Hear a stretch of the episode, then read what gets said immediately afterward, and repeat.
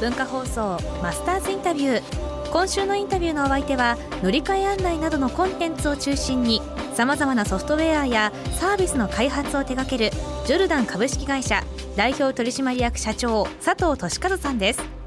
佐藤さんは1949年福島県出身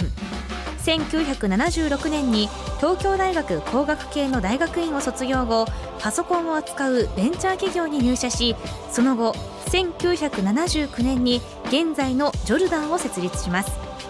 学生の頃から駅から駅へどのように乗り換えれば効率的に移動できるか考えることが好きだったという佐藤さん。初日の今日はジョルダン乗り換え案内の開発に着手するいきさつを伺います。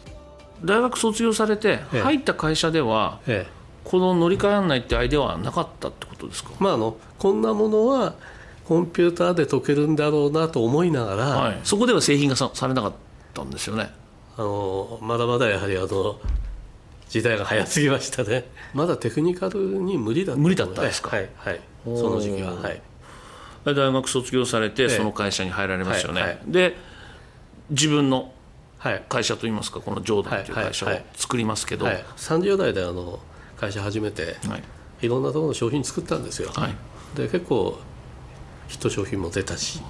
ででそれがあの、まあ、ただジョルダンって名前が残らないんで自社製品を作ろうと思ったのが40の時ですかね。おじゃあ10年間は下請けでもやったり、そう他社の製品を作ったりそして乗り換え案内ってくるわけですよね、はい、で10年経つと、はい、それはもう技術的にもテクニカルにもいけそうなところまでいったってことですか？そうですね。パソコンがどんどん普及してきまして、はい、乗り換え案内っていうかその経路検索のとこがもともとアイデアがあったもんだし我々がやればもっと素晴らしいものができると思って始めたっていうのがきっかけですね。きっかけですか、はい、どどこのメーカーさんも他のところはそれには手つけてなかったんですか？そうですね。あのまだだからあのパソコンの時代で、はい、経路と運賃ですか、はい、でそこの時代だったんですよ、うん、まあ、最初は。たまたまこう駅のホームかなんかに行った時に電車が行っちゃうとものすごい悔しいわけですよ。悔しいですね。悔しいですね。ででまあ本当はだからあのきちんと事前にまあゆっくり余裕を持ってスタートすればいいわけですけど、はい、でそれからあの時刻表を入れてってことを始めていくんですね、乗り換えない始める時には、はい、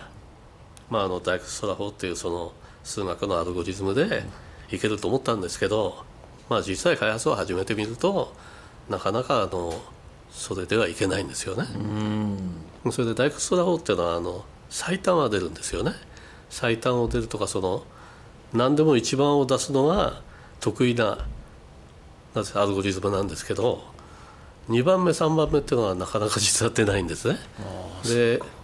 でところが人間っていうのは結構その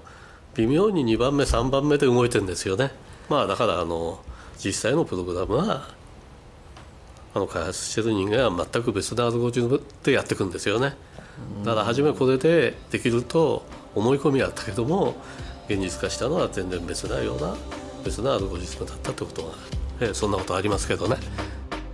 ということでジョルダン株式会社の佐藤俊和社長なんですがもともと学生時代はトポロジーというね、えー、形や空間の関係する学問研究してたということで、うん、好きだったらしいですよ。でお茶の水から上野に行くまでにどのような路線で行くのがいいのかとかそういうのを考えてたんですって。ただこのすごいのは、はい、やっぱジョーダンのすごいのはそのダイクストラ法っていうのだと一番早くて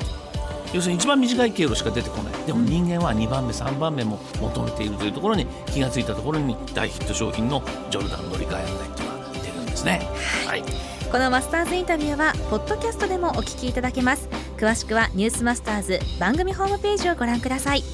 明日もジョルダン株式会社代表取締役社長佐藤俊和さんのインタビューをお送りします。マスターズインタビューでした